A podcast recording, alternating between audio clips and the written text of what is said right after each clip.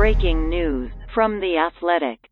Hi, this is Lindsay Jones from The Athletic, and I'm joined today by Nashville columnist Joe Rexrode with breaking news. Hi, Joe. How are you? I'm good. Just, uh, you know, a quiet Tuesday in the N F L. All right, let's get right into it. The N F L has its first covid nineteen outbreak in Tennessee, where three players and five other employees tested positive on Monday, a day after beating the Minnesota Vikings in Minneapolis. The Titans have shut down their facility through at least Saturday, putting this week's game against the Steelers in doubt.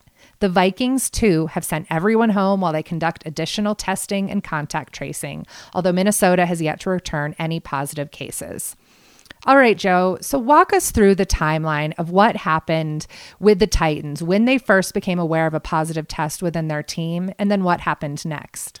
Yeah, Lindsay, so Saturday morning, and this is before the Titans head to Minnesota, they, they became aware of the positive on um, involving, as you said, outside linebackers coach Shane Bowen. He's really the de facto defensive coordinator of this team. There is no one with that title, but he is their defensive play caller. Uh, so Shane Bowen was isolated. Uh, the t- team went on to Minnesota. They played the game. I think a lot of questions arise immediately around that, but that's how it went. Uh, they played the game. You and I on Saturday were in contact, of course, uh, knowing that Um, you know, something had gone on with the Titans in terms of, I guess, an emergency of some sort. Um, but, you know, it was Monday before Mike Vrabel uh, revealed that, you know, Shane Bowen was not with the team. And then Vrabel uh, and, and you and I were both on, on his call, his Zoom uh, news conference with reporters, basically said the Titans have followed all protocols. You know, at that point, there was nothing else to report, but it was Tuesday morning.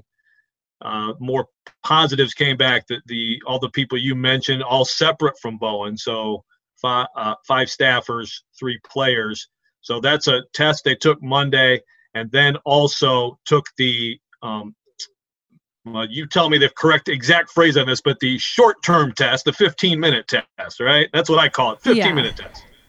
Yeah. So there's these really extensive protocols about if there's a positive test, what comes next, how many different layers of tests. There's a P C R test and a um, and then the rapid test. But yes, yeah, so we have confirmed all of these tests are confirmed positives. None of these results are the false positives that happened uh, around the league earlier this summer. Right. So now there is, you know, so then more tests in the twenty-four hour variety, the, the traditional tests have been taken. Those results Uh, you know, we'll we'll be out tomorrow morning. In the meantime, it was before six a.m. Actually, a lot of people already in the Titans facility at that point. Of course, you know, medical staff deals with all this stuff, gets the results, you know, made the call to basically clear out the building. Now, other people still had to show up during the day and take their test. But the people who were there this morning very early were sent home. Um, you know, the medical staff stayed on site and, and did more testing.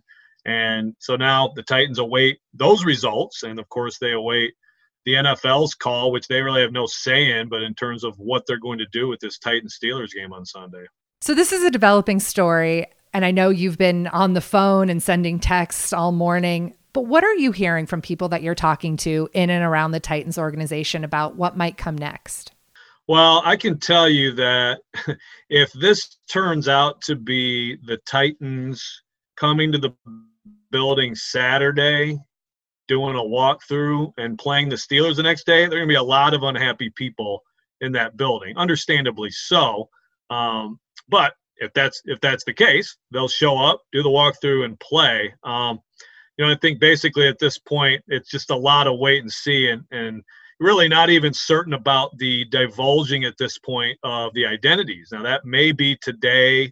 I, I'm not totally clear on that either, and neither are the Titans at this point on because obviously there's there's another round of testing results to come, excuse me, in the morning.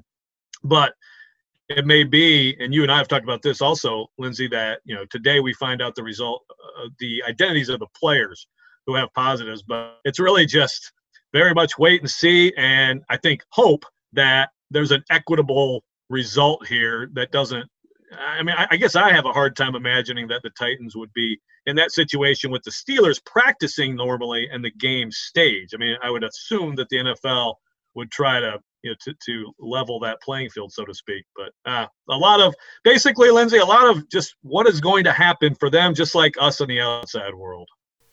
Yeah, well, indeed. I mean, this is really the first major challenge to all of the N F L's COVID nineteen protocols. And this is really now where we find out, what is the league going to do? That's been the big kind of question out there that nobody's had answers for, because, you know, they kind of skated through training camp and the first, you know, almost three weeks of the season without an outbreak. And it was remarkable, honestly, that that hasn't happened, that their positive test numbers have been so low, considering that they are not operating in an N B A or N H L style bubble, that they, you know, that players are living at their homes, they're, you know, operating their normal lives in the communities, their kids are at school, all of those sorts of things.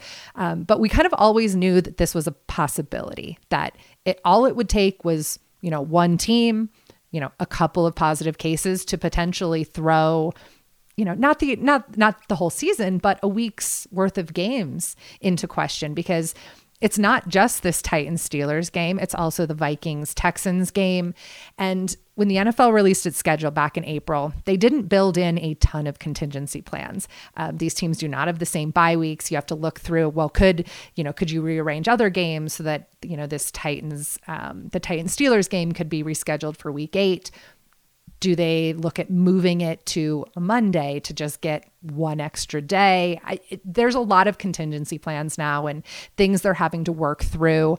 The N F L built a advisory committee that's um, a group of ex-players, ex-G Ms, ex-coaches who are working with Roger Goodell and his senior staff to make these sort of decisions, because they decided that there would be too many conflicts of interest with the actual competition committee, because those are guys who, you know, it's Sean Payton and Mike Tomlin and John Elway and, you know, active head coaches and general managers who, you know, have rooting interest in what's going on. So they have this extra, this outside committee.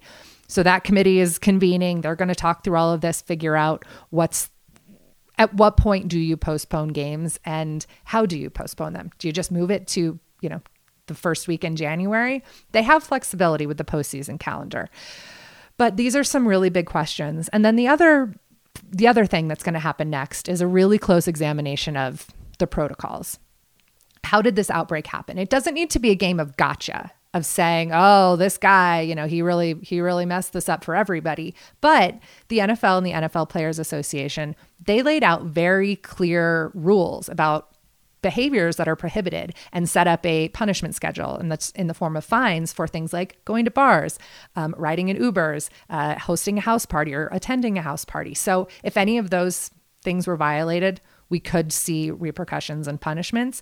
But then more so than that, I think it's, this just really goes back to the idea of, what does testing do? And how much does testing solve things or keep keep people safe? Clearly testing did not work alone in this case. And if you've watched any games through the first three weeks of the season, you've seen some pretty lax protocols in terms of mask wearing, social distancing. So, you know, what Doctor Alan Sills, he's the N F L's chief med- medical off- chief medical officer, excuse me, what he's said all along, you know, since July or even further back than that, is that, you know, you can't test your way to safety. And testing is only one layer of this. It's also about face coverings. It's about hygiene. It's about social distancing. And at some point, there was clearly a lapse in some of these protocols. So I want to see if they're if they're going to change, one, the, the frequency of their testing, if they're going to add game day testing, but then also if there's going to be new mandates around some of these other things, specifically around masks, and specifically now if players will be required to wear them on the sidelines in addition to coaches. Thank you so much for joining our breaking news coverage. Go to The Athletic's new headline section for much more on this story. To get access to all of The Athletic's great sports content, visit theathletic.com slash newspod, where you can join for just one dollar per month.